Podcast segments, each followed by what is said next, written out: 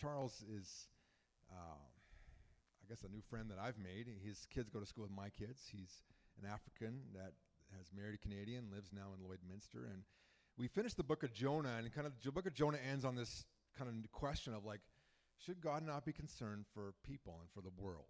And it's kind of this missionary kind of question of, does God not care about people? And sometimes we just live in our own little neighborhoods, like, like even Jeff mentioned there, and we just think about our own little immediate universe, but God cares for the world. In fact, um, John 3.16 says, for God so loved the world, not just Lloydminster, not just Caucasian people, not just educated people. I mean, he loves everyone. And so the heart of God is a missions, a heart of, of just reaching out to, to every sector. And, and uh, for many years, it was very popular to send missionaries to Africa. Now the opposite is happening. Africans are sending missionaries to North America, and uh, it's kind of a, a, weird reversal. But Charles has written a book called Africa It's Time, and it's kind of a call to to North Americans, but also to Africans, not to forget their heritage and you know to kind of step it up and and it's really interesting read. But so today I just thought you know as a kind of a missions focus, kind of as a postlude to the Book of Jonah, we'd have a, an expert uh, missiologist and experienced. Um, trainer of, of, missionaries and pastor himself, Charles Balinga, comes. So, would you just welcome Charles Balinga as he comes and brings God word to us this morning? Yeah, come on up, brother.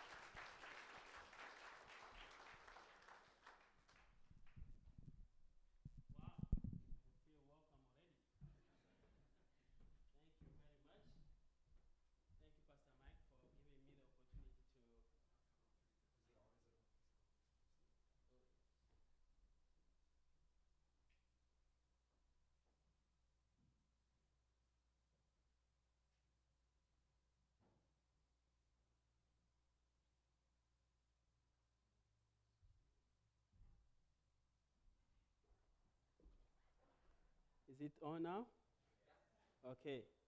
Yeah, so thank you very much, church, and thank you, Pastor Mike, for giving me the opportunity to come and share a little bit with you. Uh, I came to Lloydminster a long time ago, once in, uh, I think, 1997. Uh, I came here with uh, somebody I don't know you may know, uh, a man called uh, George Benton. Uh, he's, uh, he's an uncle to Doug Benton, who is the pastor of First Baptist. when I just arrived in Canada, about two weeks after I arrived, I went to a church called Circle Drive Alliance Church, which the Bentons were uh, attending. And it was actually September. And I was wearing a heavy winter jacket. uh, and so we said hi, and they said, How come you're wearing a very heavy winter jacket? I said, I'm really freezing. and I wasn't kidding, I was like really freezing. I didn't know what to expect uh, after that. I thought that was the real winter. And so, so they, they, they, they, they, just got interested and they said, Oh, how long have you been here? I said, uh, Two weeks. Uh, so they were so kind. Like, I've never seen people connect that quickly. And they said, You know, what, what's your plan for lunch? I said, No, I'm going to my apartment, to just cook something. He said, If you don't mind, come with us for lunch. So I went with them for lunch. Three days later, they came to my apartment to pick me up there, took me to their place. A uh, few weeks later, they were asking me what, what are my plans. Uh, three months later, they paid some of my school fees at the seminary. And so, and they become real family, like, like real family to me.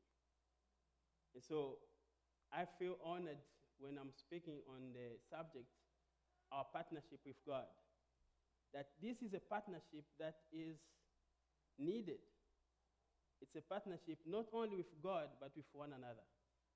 And so a week of missions is interesting because it is something that I experience over and over through the generosity of, uh, of Canadians. So uh, let's, let's just pray maybe before we, before we go ahead. Lord, we just uh, want to commit this time to you.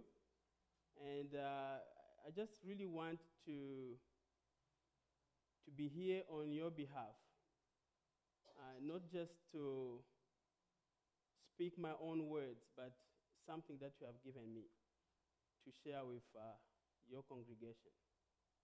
And so just use each one of us as we listen, as we share, that Lord will be in tune with what you are doing.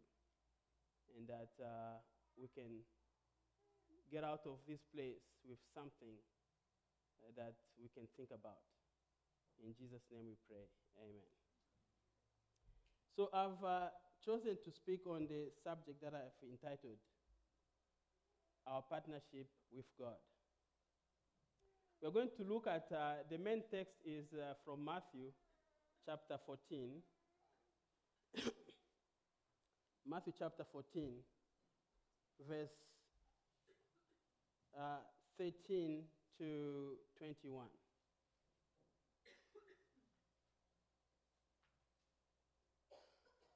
Are we able to have the. Yes. So, and I'm using mainly NIV.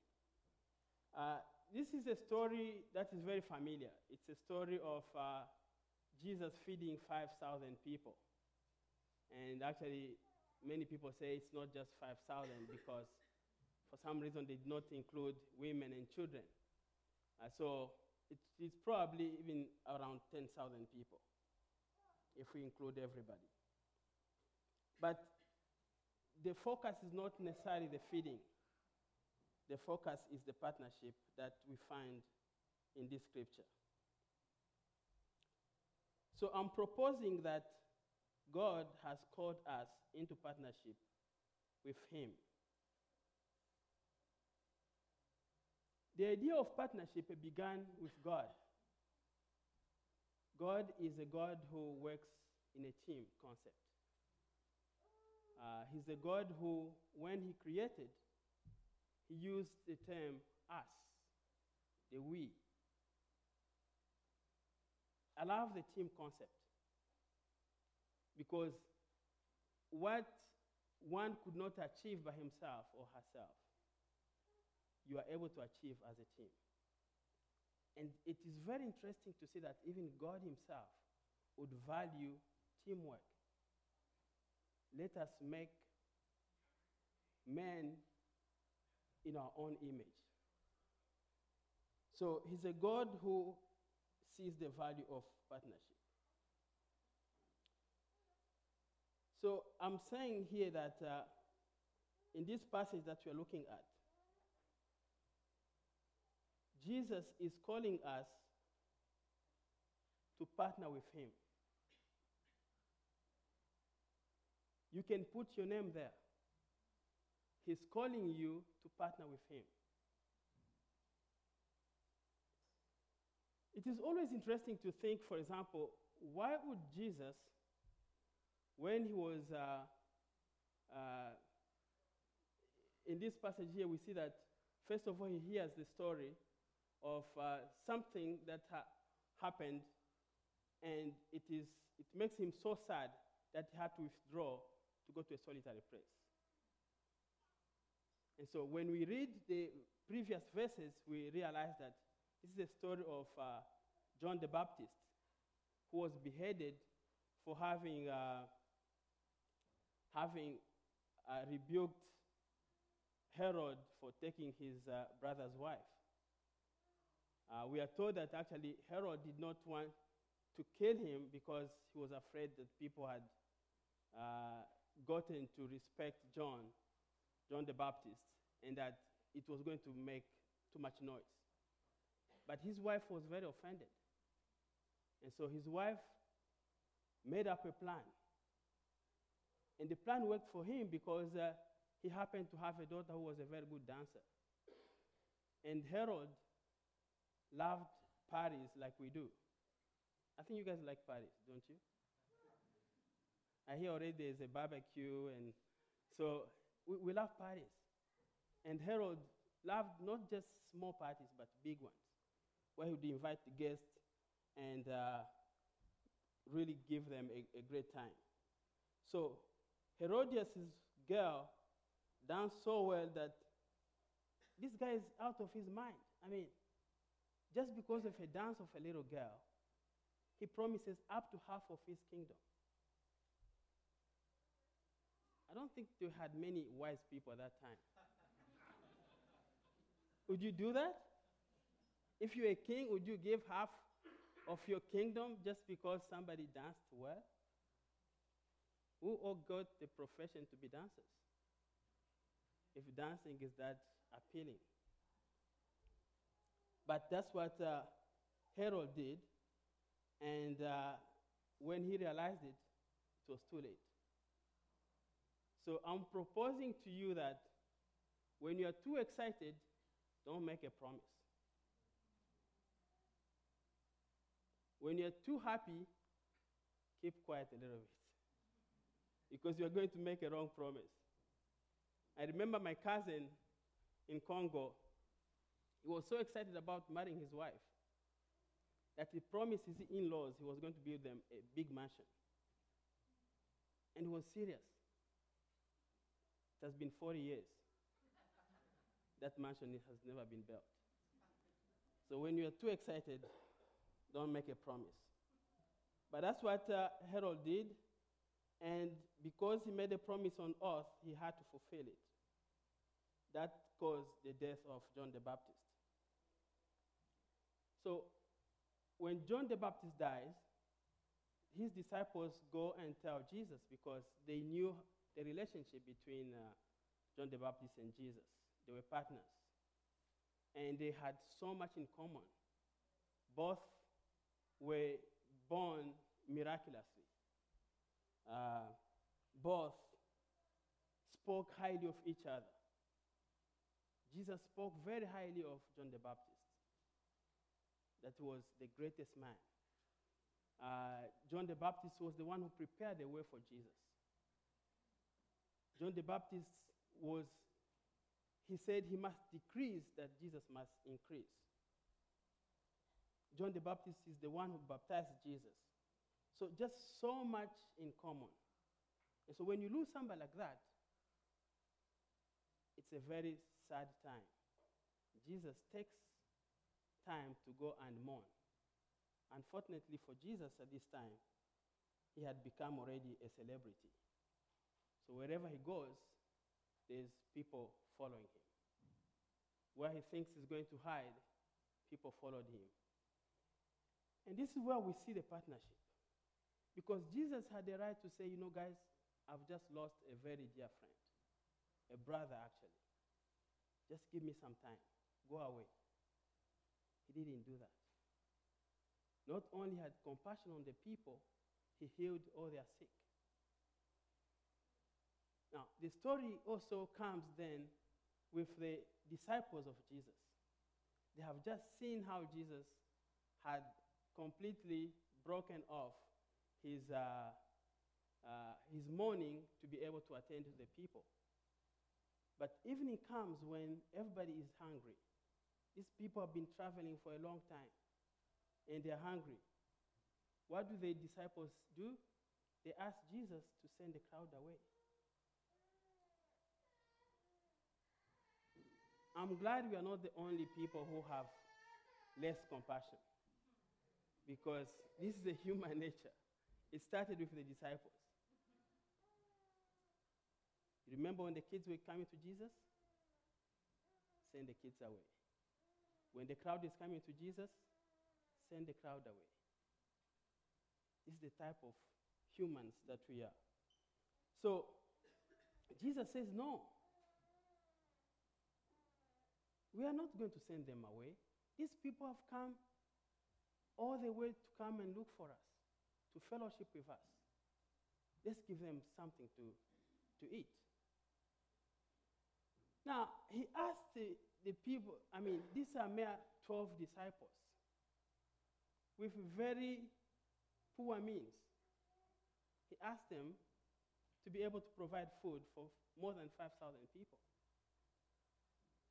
And the disciples are like, Are you kidding? Like, what do you think we make, we make per month? They probably did not make $100 a month. That's my estimate. They didn't have much means. But again, they misunderstood Jesus. Because partnership is not about how much you have. Partnership is being willing to give what you have. It's not the amount that matters, it's a matter of the heart. Giving your best, even if your best means $2. If that's your best, it's better than $10 of somebody else who is, to him, it's an extra. So Jesus is saying, give them something to eat. And it's really kind of a test here because he's asking them to give what they have if they can sacrifice for the sake of others. And so the disciples answered Jesus in a typical way. Like, look, not even a wage like wage of eight months in some other uh, passages would be enough to feed all these people. But Jesus asked them, bring whatever you have. And so they come up with, uh, apparently, say, actually, a small boy's lunch. Some boys are wiser than adult people. I mean, this boy knew how to, I mean, I think he had a very good mother, a very caring mother. I would like this, the mother of this boy, to be my mother. Because I, she knew how to pack the lunch for this boy. These other guys are just going as if it's just manna going to fall from heaven. But so, the boy's lunch, they bring it to Jesus. Jesus multiplies it, and then he's able to feed 5,000 people. So, what's the, the lesson? The lesson is if we are willing to give, to partner with Jesus with whatever skills He has given us, whatever resources He has given us, whatever gifting He has given us, all He's asking us, it's not the impossible. Bring what you have and then see what I can do with that.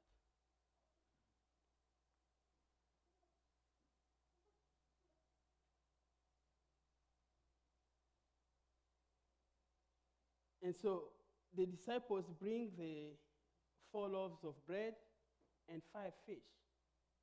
Jesus prays for these five loaves of bread and uh, two fish. And then it's like, I mean, bread is coming from all over the place. It's like, what's happening here? Jesus is teaching them to say, you know, if only you can trust me with what you have. So often we cling to what we have, thinking that God really does not have enough for us. So let's, let's keep what we have because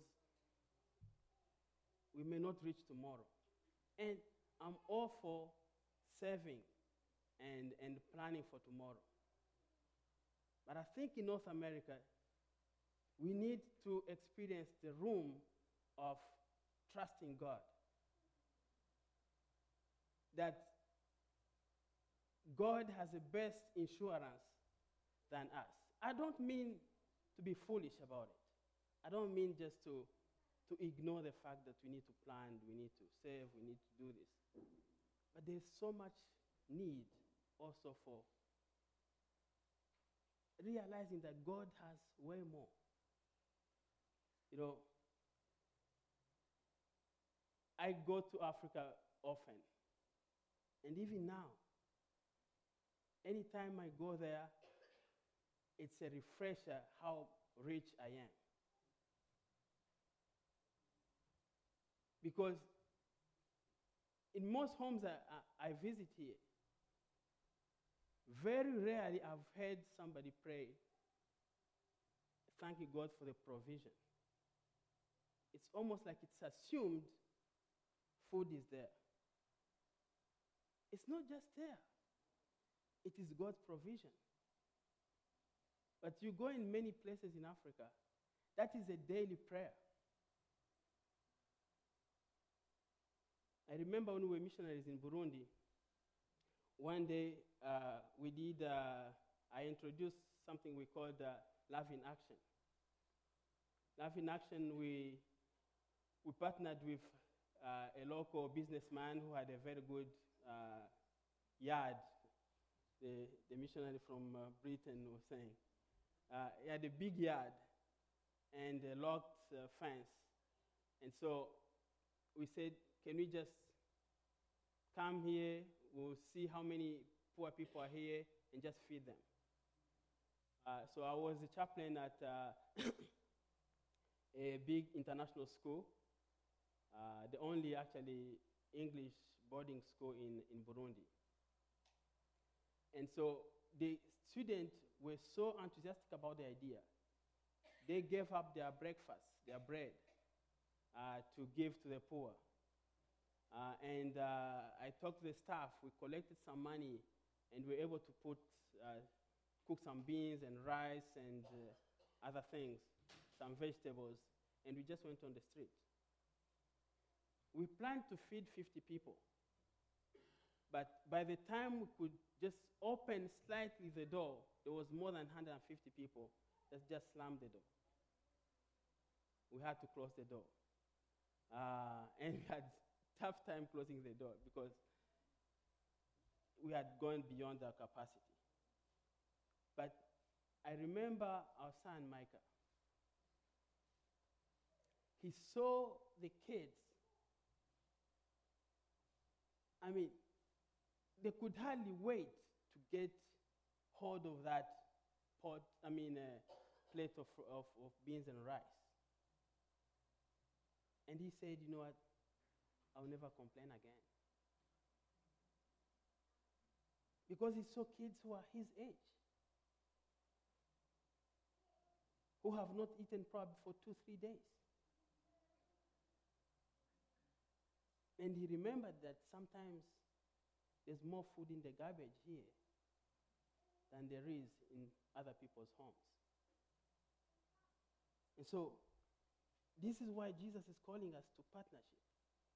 He's calling us to partnership to open our eyes within our own community and abroad that we can make a difference. Look at yourselves here. How many of you believe that if we really decided as a church, we are going to adopt one community, one church in Africa, for example, that we can make a big difference? How many people believe that? Do you believe that? Yes. God is calling us to move a little bit out of our comfort zone and make a difference. When we did the love in action, you see children, you don't know. I mean, they are wearing a, a winter jacket again. it is plus 35 degrees. And you think they are cold. No. This is the only shade they have. How many people have been to Africa who at least understand what I'm talking about here? Has anybody been to Africa? Okay. Where have you been? Egypt? Yes. Who else? Where? Egypt? Guys, there's more than Egypt in Africa. Actually, Egypt is part Africa, part Arab. Did you know that? So, Africa means Congo.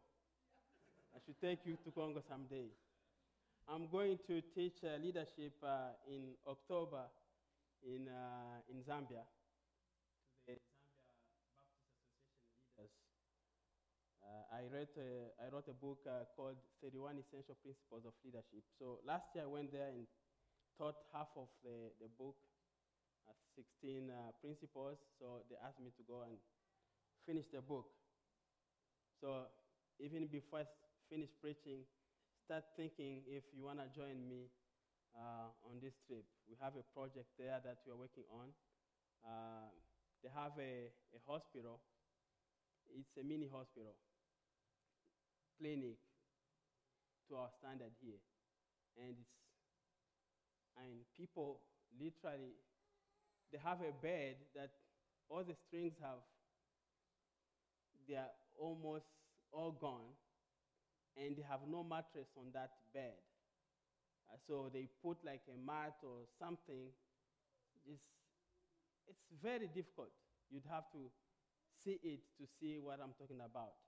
So those are some of the things that we can partner and see can we, how we can make a difference. So in this partnership with uh, God, He is asking us to give what we have. He's not asking us to give beyond what we have. If we can, that's okay. But really, he's asking us to give what we have. That's why he used the, the kids' lunch. He didn't ask for what they did not have. You remember also when uh, he was going to raise Lazarus.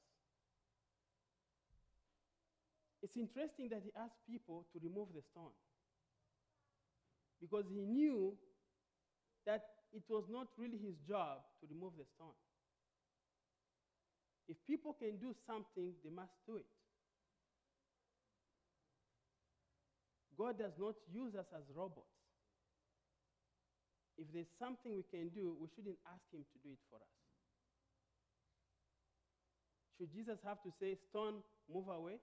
Well, He had the power to do that. But what is the partnership if He cannot ask people to remove the stone. And that's what he's asking to us. What is the stone around us that we must remove? Where are the five loaves of bread that we can bring to the table and say, Jesus, this is what we have? Where's the two fish that we can bring to Jesus? And say, as New Life Community Church, these are the fish we have.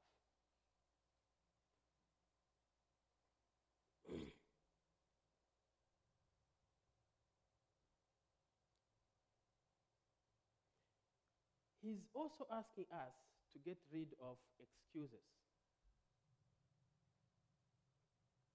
Disciples were saying, We have only five loaves. We have only. Do you believe that's an excuse? Yes, it's an excuse. We have only five loaves. He didn't ask them like how to bring 20 loaves. He said, Bring what you have.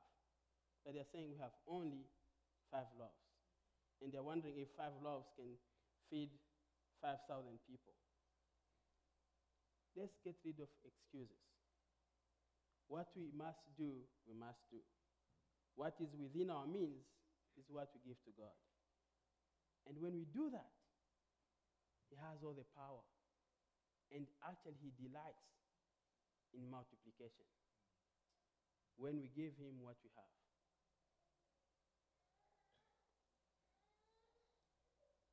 So let's get rid of the excuses. He's asking us to simply do our part.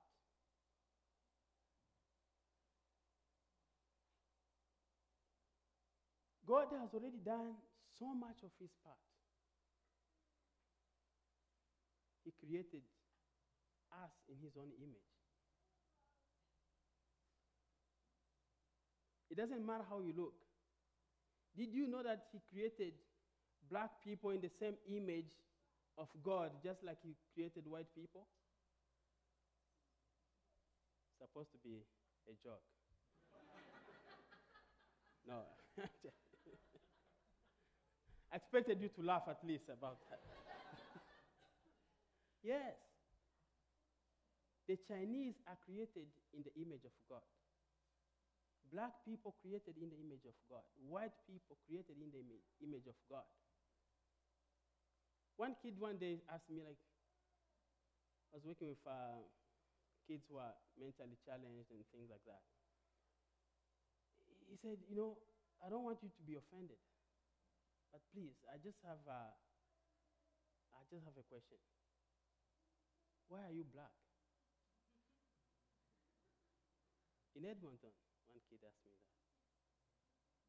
And so we're just the two of us. And I said, uh, okay,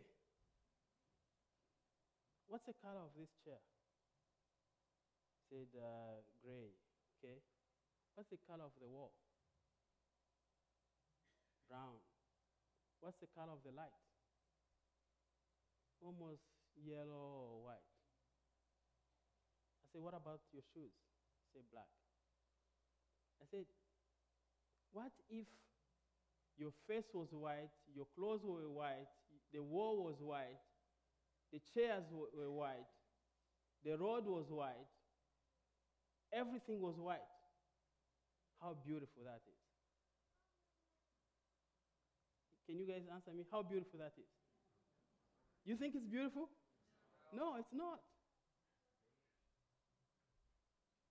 We have to trust God that God knows perfectly well what He does. And He creates us the best way He could have created us.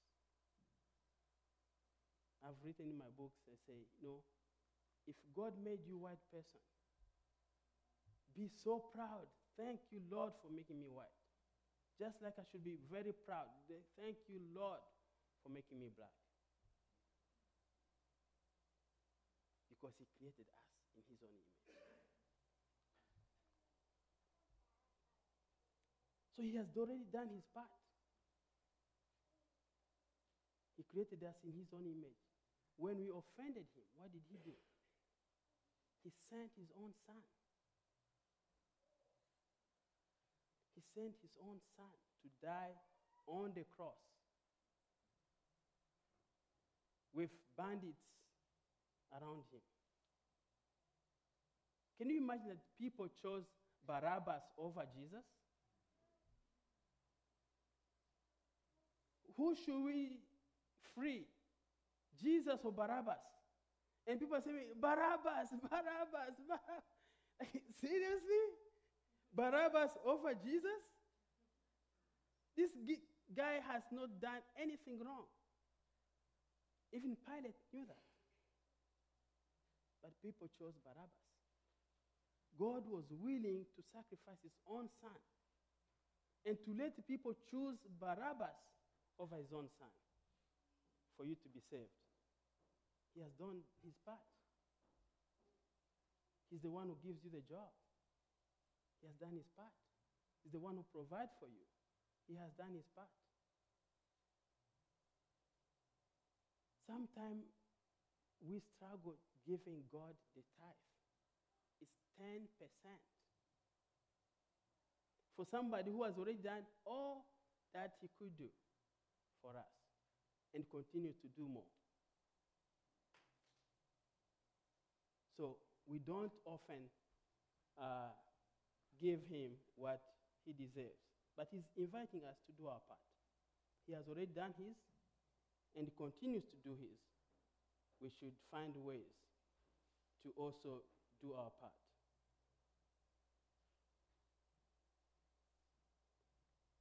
We must also remember that in the partnership with God, we are actually the most beneficiaries. We are the one who get the reward. You know, if you were to give God like $500,000, do you think God is going to say, Whoa, I'm so impressed? Actually, I was short of cash. So this is really going to help me. What is $500,000 to God? He owns everything. So he has done his part. We have to do our part. And when we do that, it is us who are rewarded because God owns everything. when He's asking us to give our part, He's only asking us to give our part because He wants to include us in the partnership. That is how much God is a team worker, a team builder. He wants us to be part of it. Even though He can order the stone to move, He says, remove the stone. Even though He can say, Jesus had the power to just say, you know what? How many are you here? 5,000, 10,000? Bread, come down. He had the power to do that. How fun is that? It's not even fun. It's not even fun, really. That's, that's very ugly. And people will just be sitting there. Oh, when is the bread coming? That's what was happening with the manna. People are complaining. You're getting free manna and they're complaining. That's the human nature. But he wants us to be involved so that we can also partner with him in what he's doing. So, how can we practically partner with God in our own circle here? Some of you have the gift of encouragement. When was the last time you wrote a note of encouragement to somebody?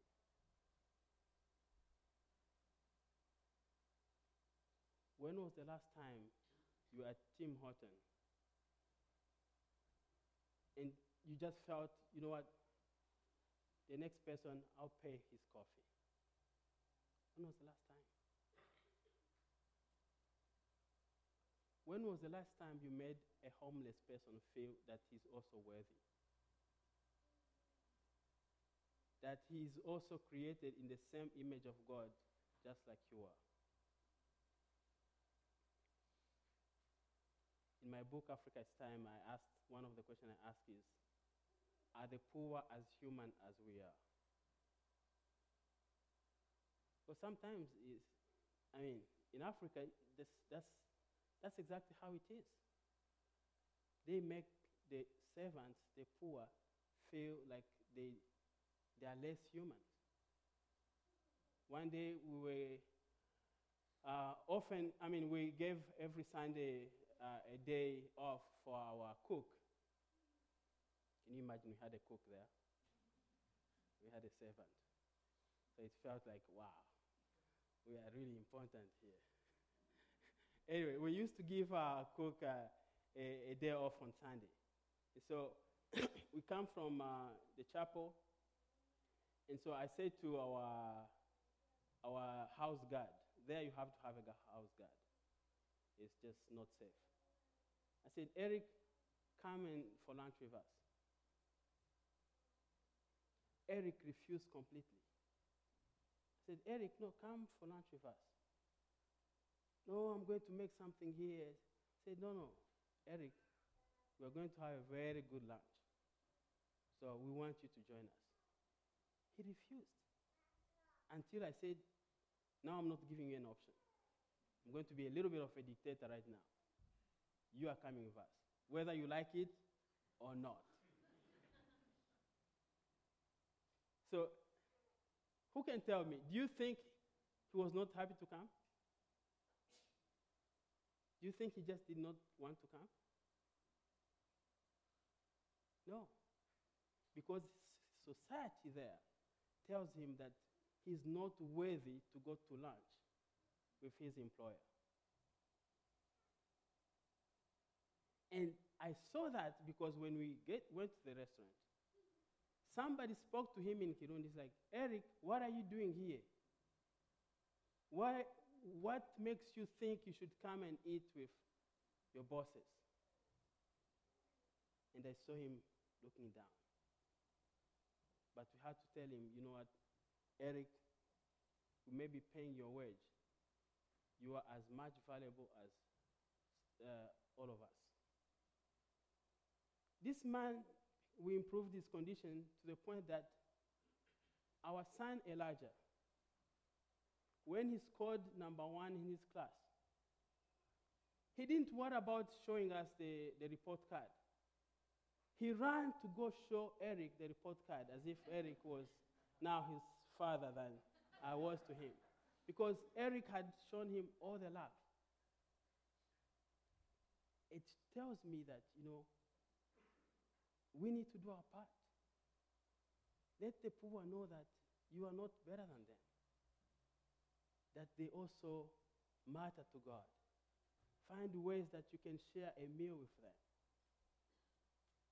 In his culture, Eric was told if he wants to speak to us, he stands at the door and then he's communicating to us.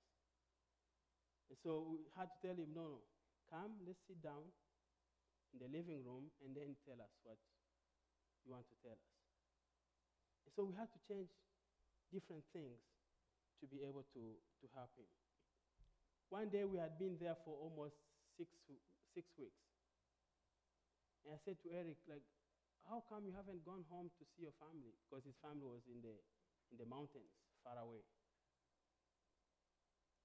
Uh, he said, oh no, it cost uh, the equivalent of $6 to go see his family. So for $6, he had to save for three months to be able to get like $2 every month to be able to have enough to go see his family. And so I said, uh, Eric, how about we take care of your transportation cost so that you can go at least every, every month?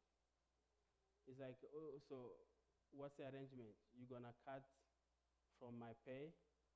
I said, you don't have enough for me to be able to cut.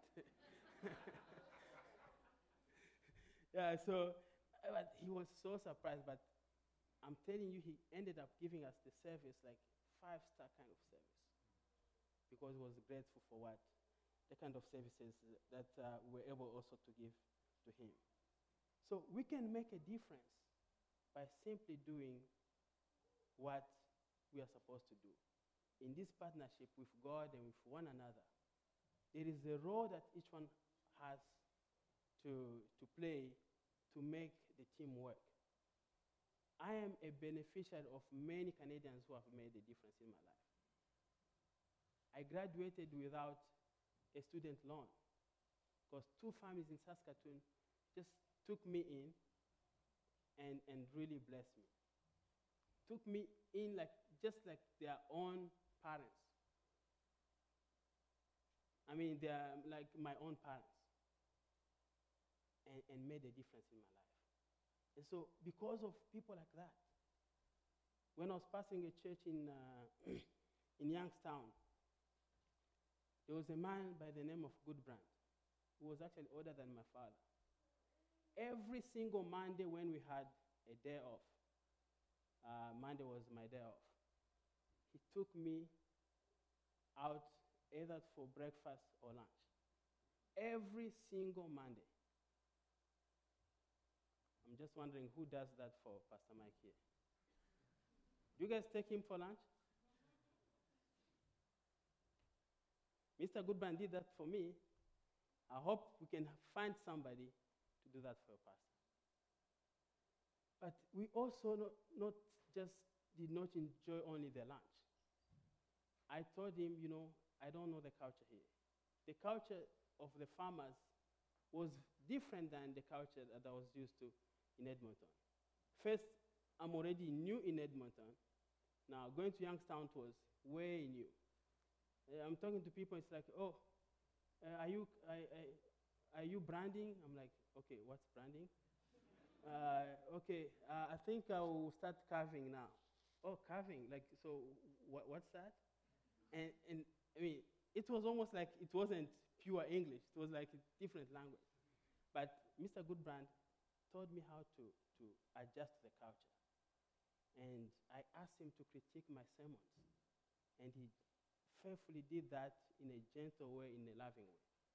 So he ended up, I was the pastor there, but he was really my mentor and helped me adjust to the culture, adjust to, to life there. One day I said to him, You know, you told me that, uh, you guys told me that I should be visiting people.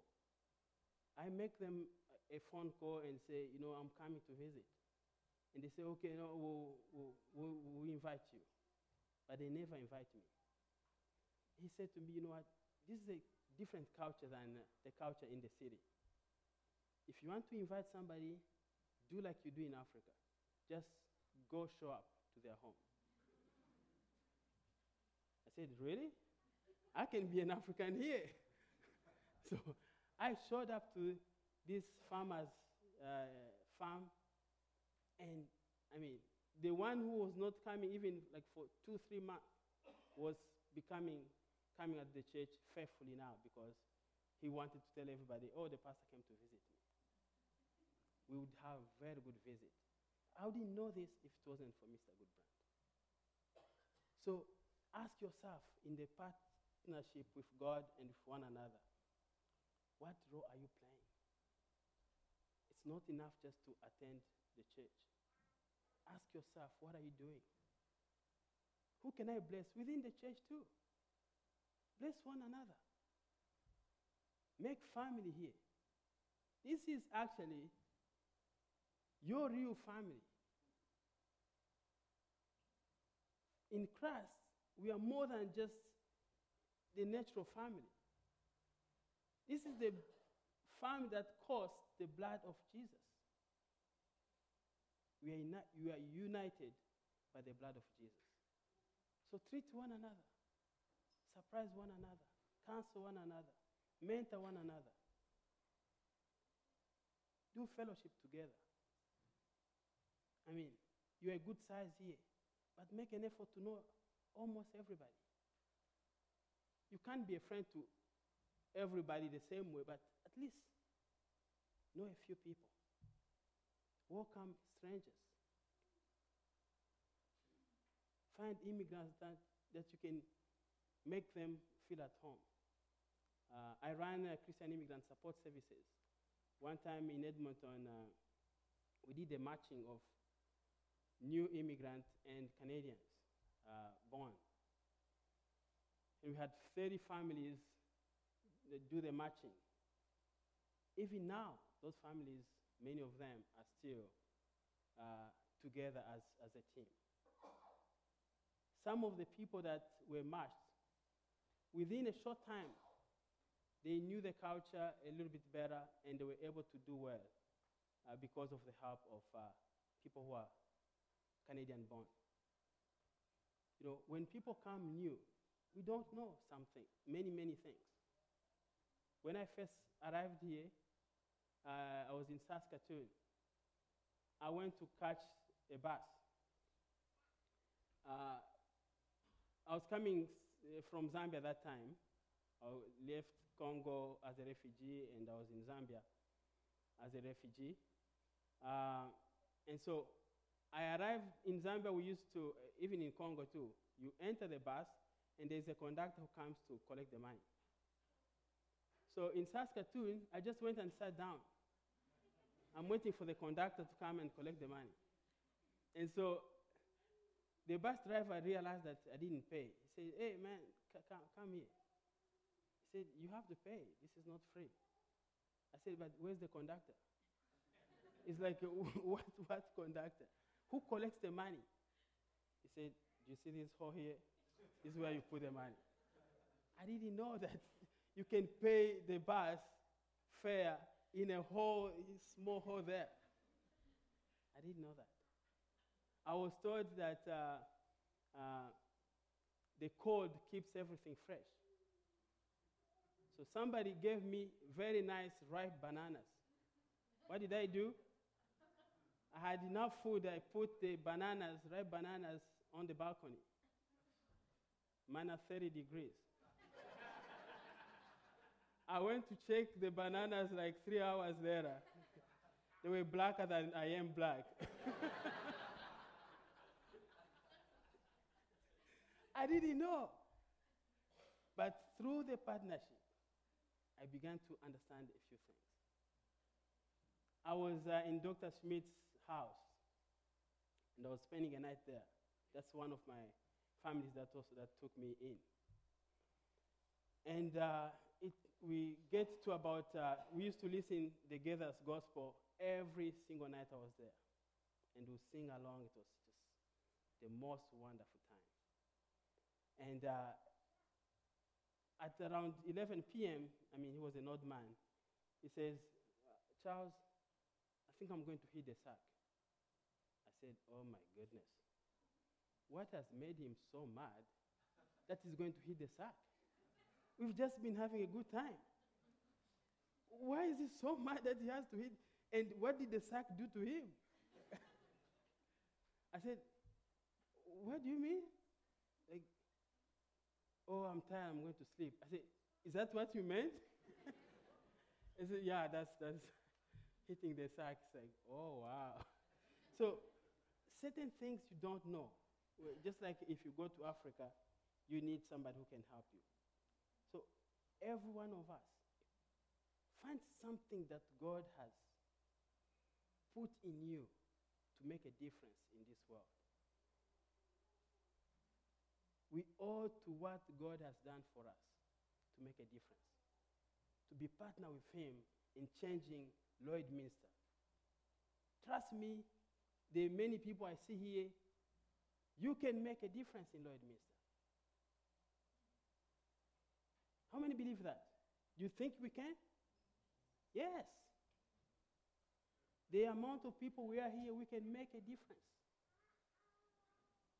So let's start thinking outside the box.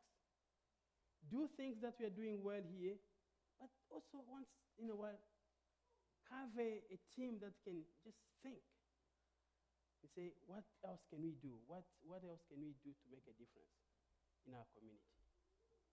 Who are the homeless here?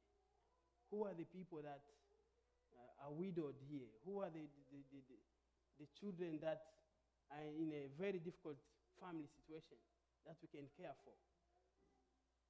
Can we have a soccer team? Can we, can we, we've talked with Pastor Mike here about possibly one day just have a soccer team for, for the community. Soccer is very, very cheap. It's not as expensive as hockey. So we can, we can, yes. Did you know that? Yeah. So we can, we can also be a, a ministry to the community because I believe that uh, as much as the spiritual is important and should be a cornerstone, the gospel is holistic the gospel is the gospel that when Jesus sees people who are hungry, he doesn't just say, sit first there, listen to the gospel, somehow miraculously you get fed, also physically. No. He performs the miracle. They eat first, then he can preach to them. Let's be holistic so that for, for the hungry, we give them food. After they have eaten, give them the gospel.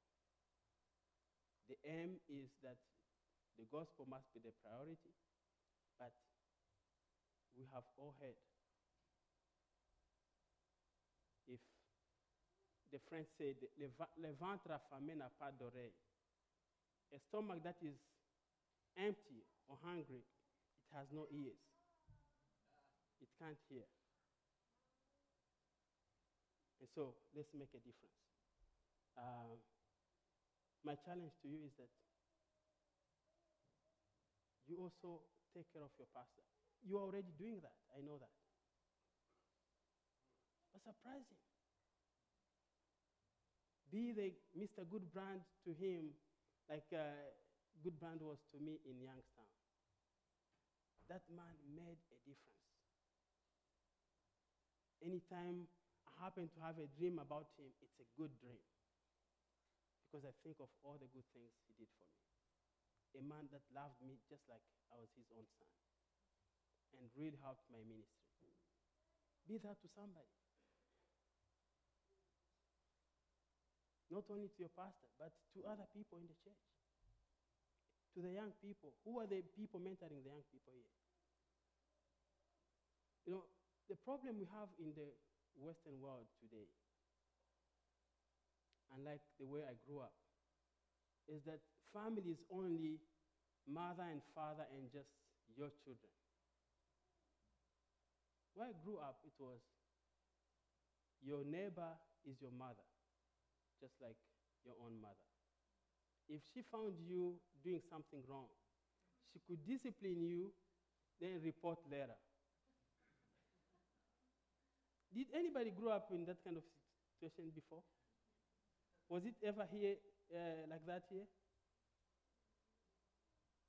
Maybe not. But that's how we, we, we grew up. But we can do that as a church. I don't mean uh, going to abuse somebody and thinking that uh, you have the power. No, you don't have the power. But, but let's be family and make a difference. Let's be a team. God expects you to make a difference first within the body. Jesus said that when we love one another, that's when the world will know that we are who? His disciples. So let's partner with God. Let's partner with one another. Let's see the needs in our Lloydminster here and make a difference as a church. Once we have done that, let's think beyond. If you're interested again in talking to me about uh, the project we have in, in Zambia, uh, end of October, uh, let, us talk about it. You can talk to me through your pastor, and if I would love to have a team of 10 people, we go and make some repairs in that hospital and, and just bless a church. Maybe that, that could be a change that you guys can adopt and say, you know what, will make a difference here. When you bless other people, they are blessed, but you are blessed even more. May God bless you as you think of being his partner and partner to one another.